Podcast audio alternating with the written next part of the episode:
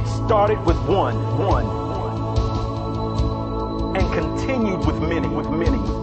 Lives reborn, reborn. The fearful made courageous, to march against the gates of hell, to trample them, trample them. We are heroes, heroes who have been sent.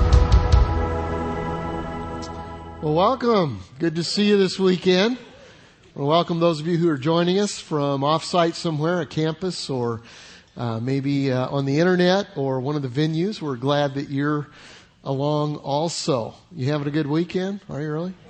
I uh, I probably look a little bit red. Some of you already mentioned that. You wouldn't believe how much work I went through to look as good as I do right now. I went fishing, and I forgot to wear sunscreen, and I put my bat- my hat on backwards. And so I have a racing stripe that's white right through here, and then everything else is red. But get over it. It'll be in style about a year from now. We're in a new mini-series uh, that we're starting this week. We're continuing to track through Acts, and we kind of break it down into small series as we kind of track with what the uh, original church was up to and what they're doing. And we're going to study a story. And the story that we're going to study this weekend is the most pivotal moment and pivotal story in the book of Acts other than the filling of the Holy Spirit uh, in Acts chapter two. Now, before we get into that story, I want to tell you a story uh, from my childhood. Most of you know I grew up in a pastor's home, and missionaries were kind of our heroes. They were the heroes, and what was cool about being in a pastor's home back in those days is we would have missionaries come through, and they wouldn't stay in hotels. They'd stay in our house.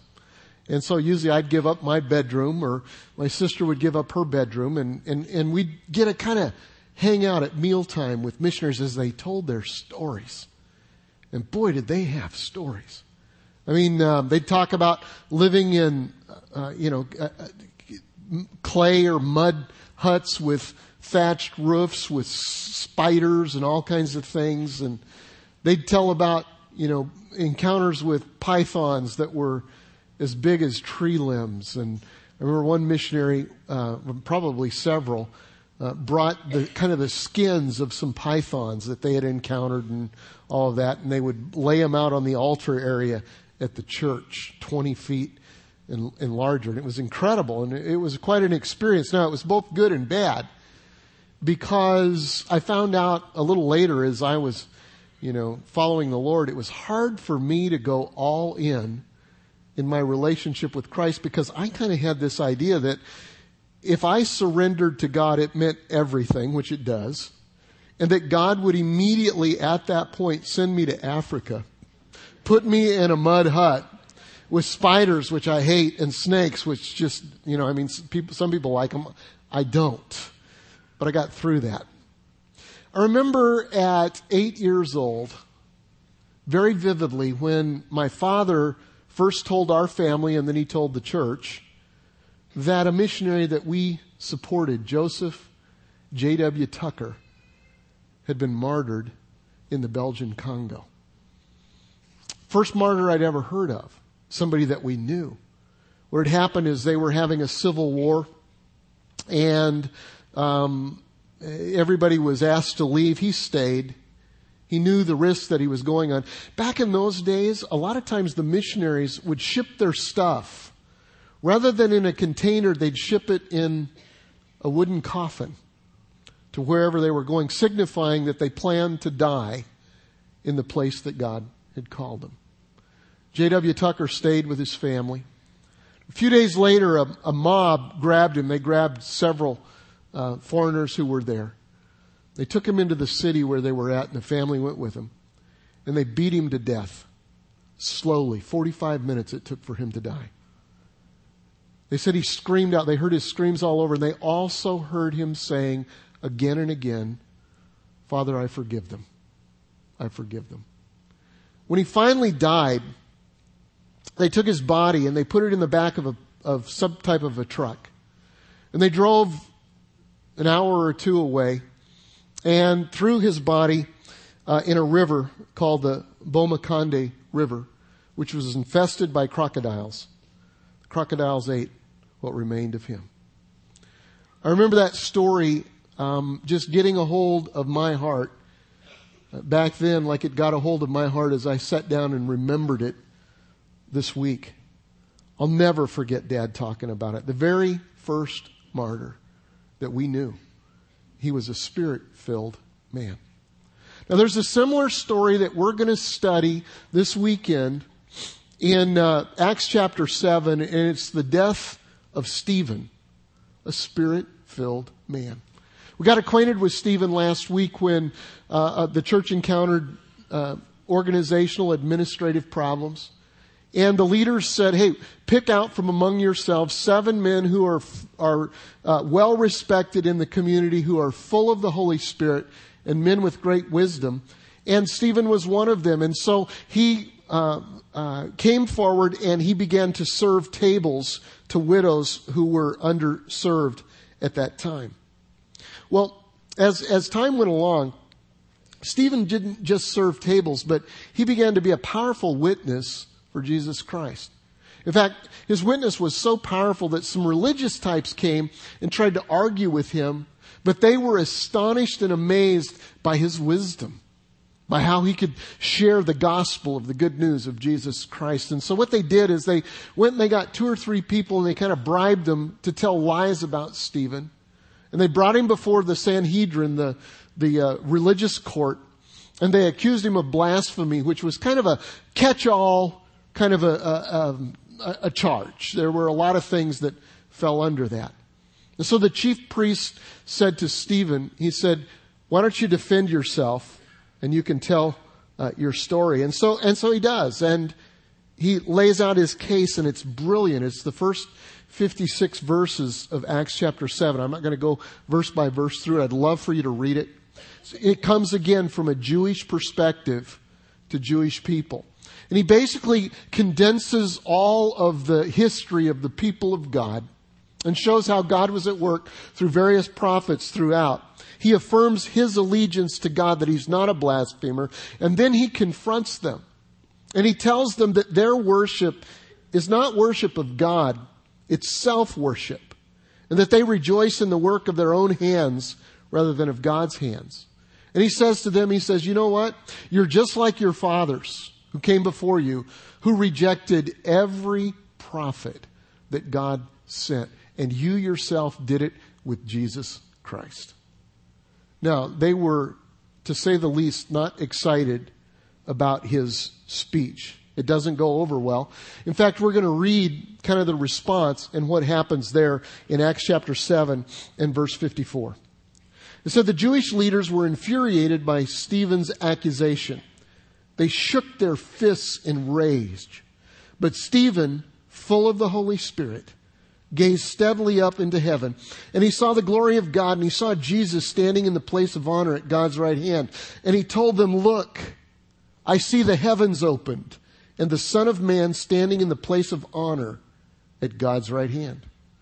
Then they put their hands over their ears, and drowning out his voice with their shouts, they rushed at him, and they dragged him out of the city. And they began to stone him. The official witnesses took off their coats and laid them at the feet of a young man named Saul. It's the first we'll hear of Saul. It's certainly not the last. It's a young man who later uh, changes his name and has an encounter with God. And we won't go there. But it says, as they stoned him, Stephen prayed, Lord Jesus, receive my spirit. And he fell to his knees shouting, Lord, don't charge them with this sin. And with that, he died. Chapter eight. Saul was one of the official witnesses of the killing of Stephen. A great wave of persecution began that day, sweeping over the church in Jerusalem, and all the believers except the apostles fled into Judea and Samaria. It's a lot of people. There are thousands and thousands and thousands, probably tens of thousands of believers in Jerusalem by now. And it says, because of the death of this man and the persecution that began in that moment, every believer except the apostles fled and went to all parts of the earth. Then it says some godly men came and buried Stephen with loud weeping. So in the story, a spirit-filled man dies for the cause. He's the first martyr. And through his death, the church is sent. Now, honestly, Stephen's story, as I read it this week, is not exceptional in the sense that he's an exception. You read the story, it's easy to see that Stephen, or see Stephen as a, as a super saint who died for his faith. There's somebody way out there that's unlike me. But he's not. He's just a guy. A spirit-filled guy who was waiting tables. He, he wasn't an apostle, but his faithfulness in the small things, the waiting of the tables, translated into faithfulness in a greater thing. That God used him in a way that he probably would not have chosen or he would not have dreamed, but he was ready when the time came. And his life shows us that our commitment to God should be consistent no matter what the circumstances. We ought to live our lives every day in such a way that would enable us to face the hardships of life with the same steadfastness we face the small things of life. At the end of the day, Stephen is just a spirit-filled man who waited tables, but one day was called to die for his faith, and his, his death is the central event that God used to spread the gospel to people who wouldn't otherwise hear as the church was sent. And here's what I want to do. I want to study this story, and I want to study it from our perspective. And, and, and, and as we do, what I, what I want to look at is what can we learn from the death of a spirit-filled man? Let me give you two or three things that I saw this week. First thing we can learn is that spirit-filled people can find peace when others are in the middle of turmoil. See, there's this incredible contrast in the story between Stephen and the mob. They, they, they react Uh, to something he said with a rage. I mean, it's just incredible how that religious people could do this. Normal, everyday people react with, with a rage as to what he said, in a frenzy that this mob action takes effect, and they stone him and stone him to death. At the same time, Stephen, the one being stoned, is serene. He's in control. He's sustained by the Lord. And it's a picture, really, of the contrast between a hostile, Christ-hating world and a gentle, loving, spirit-filled Christ follower. As I studied that this week, I had several questions about this passage. And one of them was this. What was up with the religious establishment's reaction? I mean, how could they go from these religious people and pious people and all of this? And how could they react to something that he said in such a way as that they would kill somebody and go into, fly into this rage? And as I looked at it and studied it, I, th- I think I know the answer. I think the problem, especially as you read the first fifty-four verses, is the fact that Stephen is challenging their power. And they're afraid of losing control. And so they lash out. Now, without trivializing the death of Stephen, I just want to say that that potential is in all of us when our, when our power is challenged. We all tend to lash out when we feel like we're losing control. Example, have you ever lashed out at someone when they cut you off in traffic? You wonderful spirit-filled people. Have you ever? I was driving not long ago here in the Charleston area, and I was on a highway, and there was a lot of traffic, and my mind was somewhere else, and I think I slowed down traffic for a while. In other words, I got beside a slower car, and I didn't speed up, and I didn't notice that somebody was right on my bumper. And finally, you know, this is probably a minute and a half, maybe five minutes, okay? And so finally, I, you know, I clear this truck or whatever it was. And this guy behind me pulls over right next to me. And I look over, and here's, here's a normal, just kind of a normal Mount Pleasant-y, uh, you know, guy looks me in the eye and gives me the finger with rage. You can just see it. So what did I do?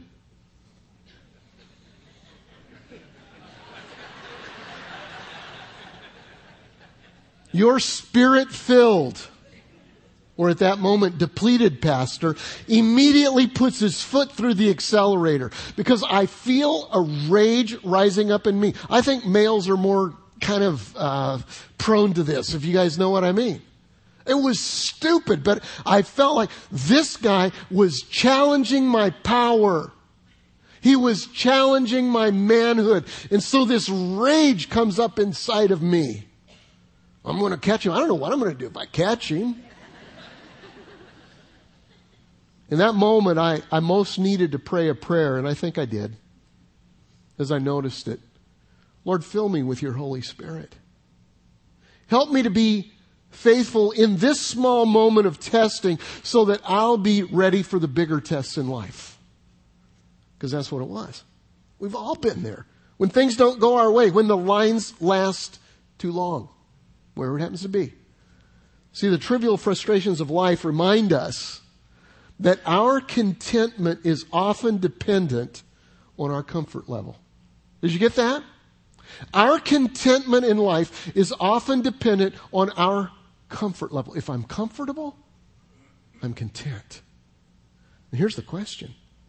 Do we trust God enough to be faithful when our comfort level is threatened? Do we? But Stephen, full of the Holy Spirit. I love this for a lot of reasons. There's just so much in this. You know, Stephen didn't have to make any adjustments to his life to die. Think about that. You know, oftentimes it, it, it, what we'll do is, you know, we see it in the movies, or w- when you go and you do as we do often, you go to a hospital room and and you pray with someone who's in their last moments. And you say things like, you know, it's time to make peace with God. It's time to make sure that you get things right with God. You need to prepare yourself. You know what? Stephen didn't have to do that. He didn't have to have this kind of this last minute getting things right. Uh, uh, he was ready. He lived his life ready. In Acts chapter six, when he was chosen as one who would wait tables, it said, P, um, uh, Stephen, full of the Holy Spirit. In this moment of death, it says, Stephen, full of the Holy Spirit. He was ready. So we need to see the small challenges to our comfort levels as tests to help us live a Spirit-filled life. Because Spirit-filled people can find peace when there's turmoil in everybody else. That's one of the ways that you know that someone is full of the Holy Spirit. This is the second thing that I saw there, and that's this. Spirit-filled people can see things that others can't see. They can see things that others can't see. Would you agree that this is as bad a circumstances as anybody could ever face? Right, he's standing there. They're going to throw rocks at him. They've already begun. He's going to die. So what did he do? In these horrible circumstances, what did he do? This is important. What does a Spirit-filled man or woman do when the circumstances are rough? When the economic indicators are all pointing down, not just for the country, but in your own family, in your own business, in your own life. When the doctor's report isn't good. When you've been sick longer than you want to, and maybe it looks like it's not going to change anytime soon. When you don't make the cut. When someone you love blows it again. What does a Spirit-filled person do? Or when somebody you love decides that they don't love you. What do you do? This one we can learn from Stephen. You do what he did in the worst of circumstances. What did he do? If you read the scripture again, it says he gazed steadily toward heaven. He gazed steadily upward into heaven. So the first thing that you do when you face rough circumstances is get your eyes off the circumstances. Okay? You need to look up. You need to look to Jesus, the author and finisher of our faith. What did he see? It says, and he saw the glory of God. He saw Jesus. And it was important because for just a few moments, at least in this horrible circumstances, he kind of lost consciousness of things that were going on around him, and that was a good thing. And he saw Jesus. Now, when you see Jesus, and you really see Jesus in your circumstances, it changes everything. You remember that God has your best in mind. When you're thinking worst case scenario thoughts, when the bad news comes, whatever it happens to be, might be a little thing, might be a big thing, and you're thinking, what am I going to do? What am I going to do? And you're looking at the circumstances. Then you look up and you see Jesus. You remember that all things work together for good to those who are part of his family. You remember as Saul, or Paul as he was later called, later wrote that nothing can separate you from the love of God. You remember that if God is for you, who can be against you? When you really see Jesus, when you, when you stop and you take your eyes off of whatever it is and you look up and you see Jesus, you remember that whatever you're going through is temporary. And it's trivial, especially in light of eternity. So when there's uncertainty around you, breathe a prayer. Lord, fill me with your Holy Spirit. Let me see what others can't see. So if a spirit-filled person has a peace when everybody else is in turmoil, they can see things that others can't see. And there's the third thing that I saw in this story, and that's this. Spirit-filled people see death differently than others do. They see death differently than others do. And there's several kind of aspects of this that I kind of want to hit on. Let me give you the first one. Spirit-filled people, and, and, and it's hard, but they plow through and they do it. They can see that God has a greater purpose in your death. And sometimes you don't even know what it is. Remember the story that I told you at the beginning of our time together? J W Tucker, the missionary who was the first martyr that I ever knew or saw. Well, that's all I was going to tell you because that's all I knew about the story. And so what I did is I tried to research just a little bit this week, talked to some people who knew him and researched some things on his life. And an amazing thing happened. Uh, and forty-five years later, here's, here's what we know.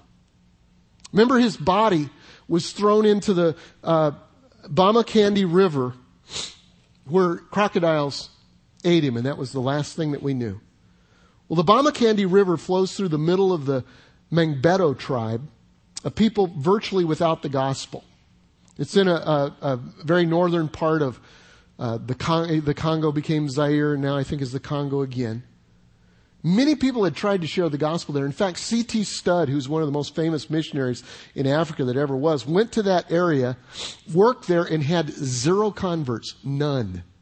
And so he left kind of feeling defeated, and he turned it over to the um, African Inland Mission, great missions organization. And for decades, they tried to get into that area, and they had no success because people were highly resistant to the good news of the gospel of Jesus Christ. They were pagans.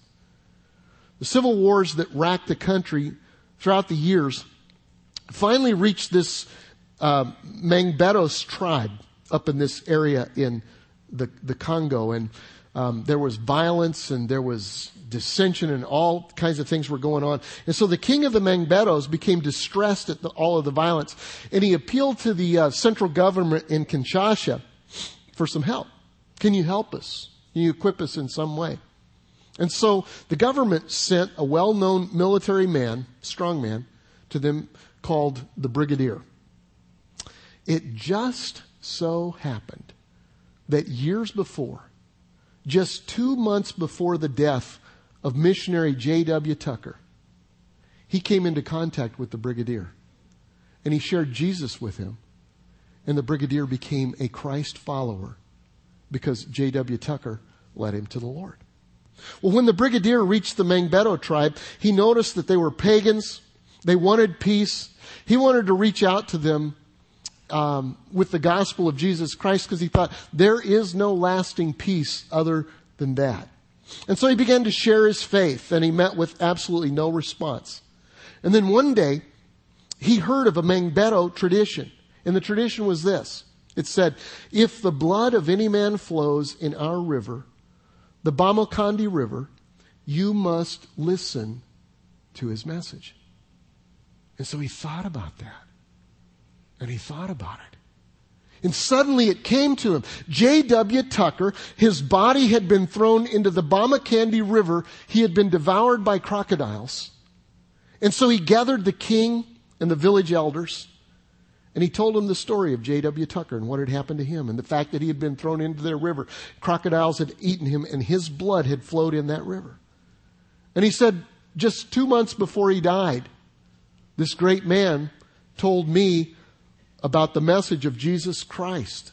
And he preached it to me. And he said, I believed, and it changed my life. And he said, if this man were here today, he would tell you this message.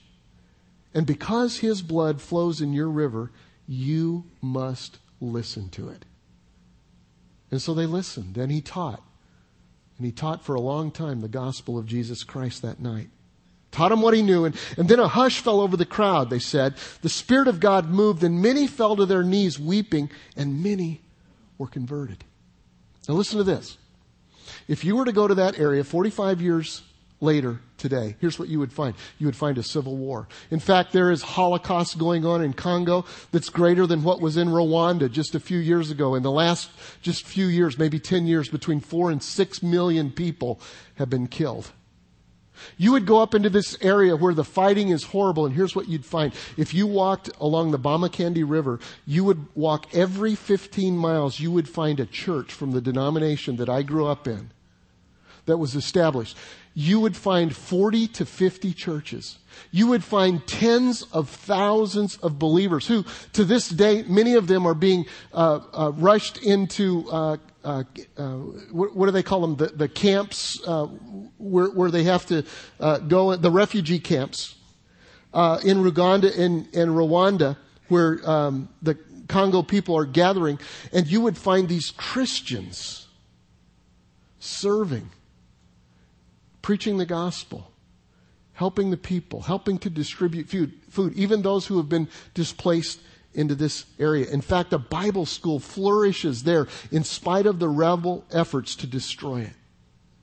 Over forty-five years, thousands of people have come to know Christ and received eternal life because of the death of a Spirit-filled man whose blood flowed into the Bomokandi River.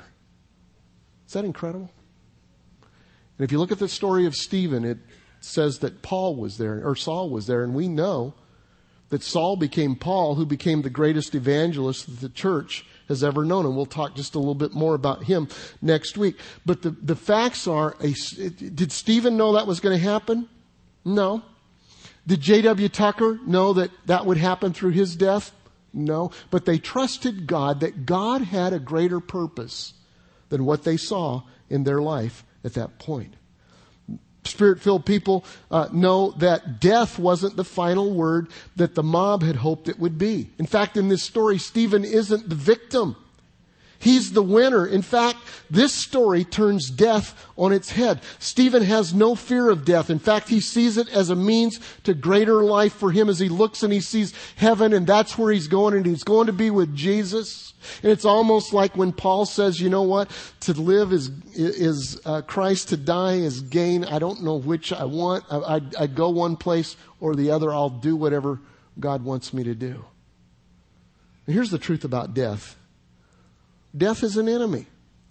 I don't want to romanticize it. I don't want to make it heroic or glamorous. It's an enemy. First Corinthians fifteen and verse twenty-five says, for Christ must reign until he humbles all of his enemies beneath his feet.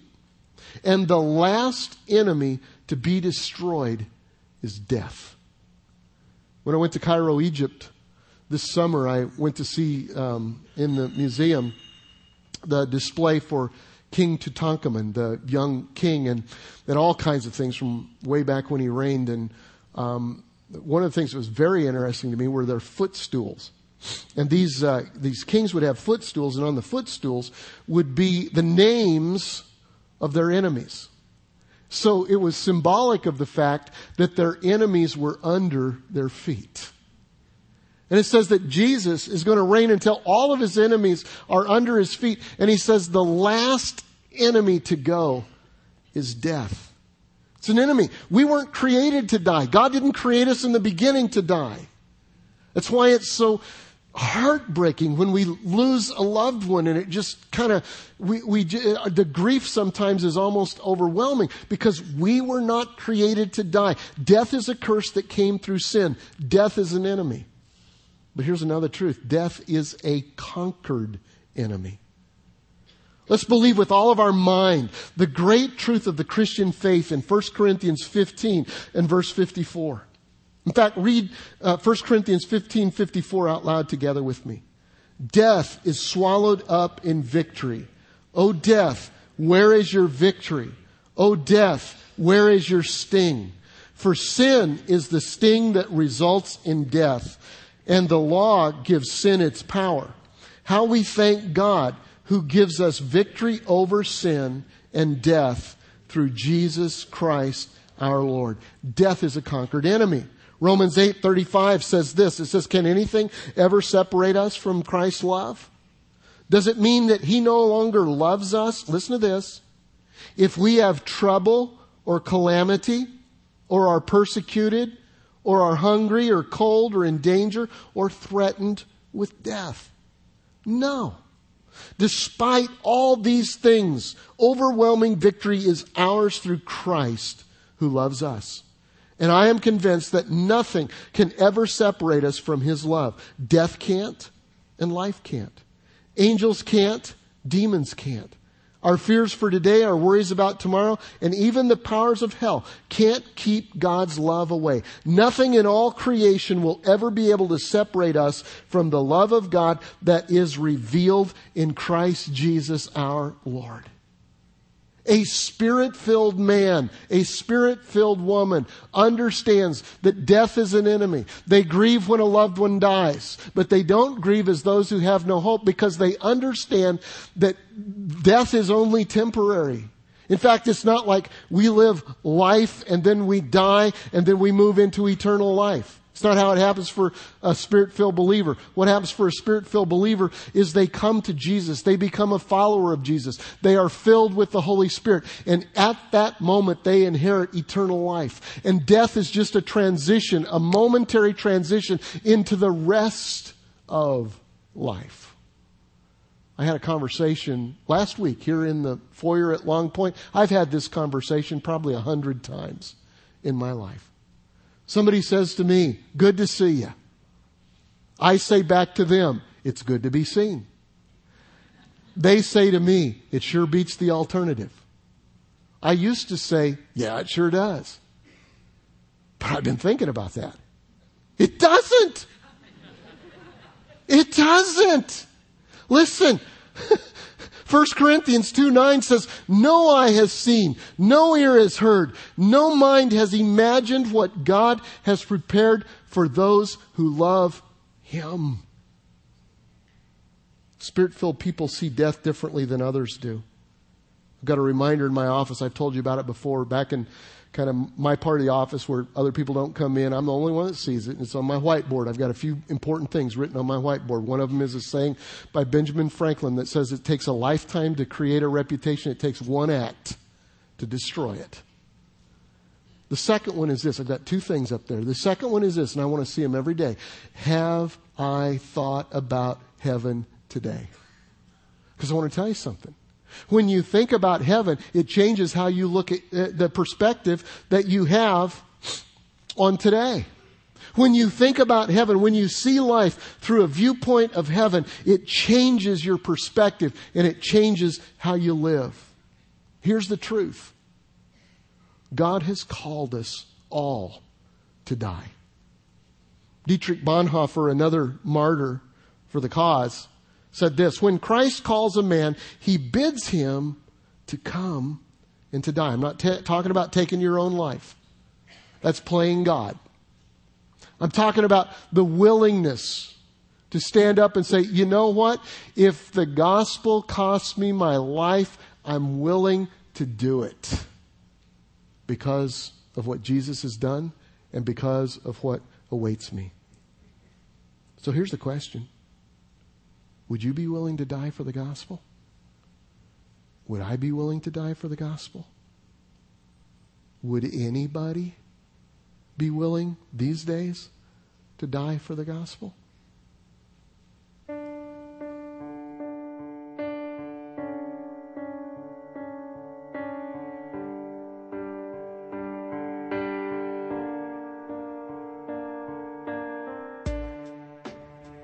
There are places where being a Christian means torture, months of solitary confinement, the agony of brainwashing. This is the experience of Christianity for thousands of people around the world, and it's happening today.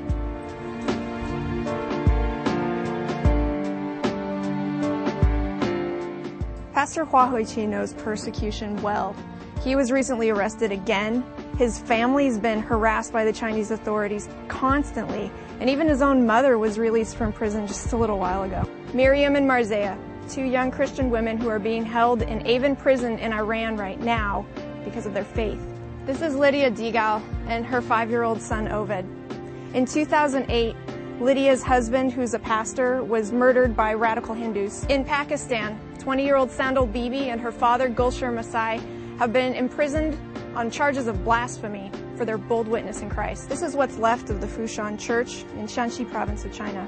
That was until a mob of four hundred, including Chinese officials, barged in during worship and assaulted the believers that were gathered there. twenty police officers burst in on a worship service in this church in Tashkent, Uzbekistan. They arrested seven members and confiscated all of the Christian literature. If all this weren't enough, in two thousand eight alone, more than one hundred fifty thousand people died for their faith in Christ. Meeting together in basements, in the woods, sometimes daring to preach on a street corner, these faithful souls counted the cost and persisted in their Christian witness, knowing full well the outcome of their actions. So are Christians still persecuted today?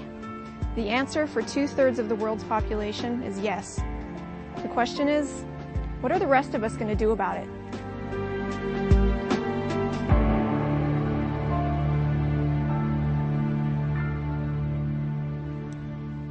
You know, the truth is,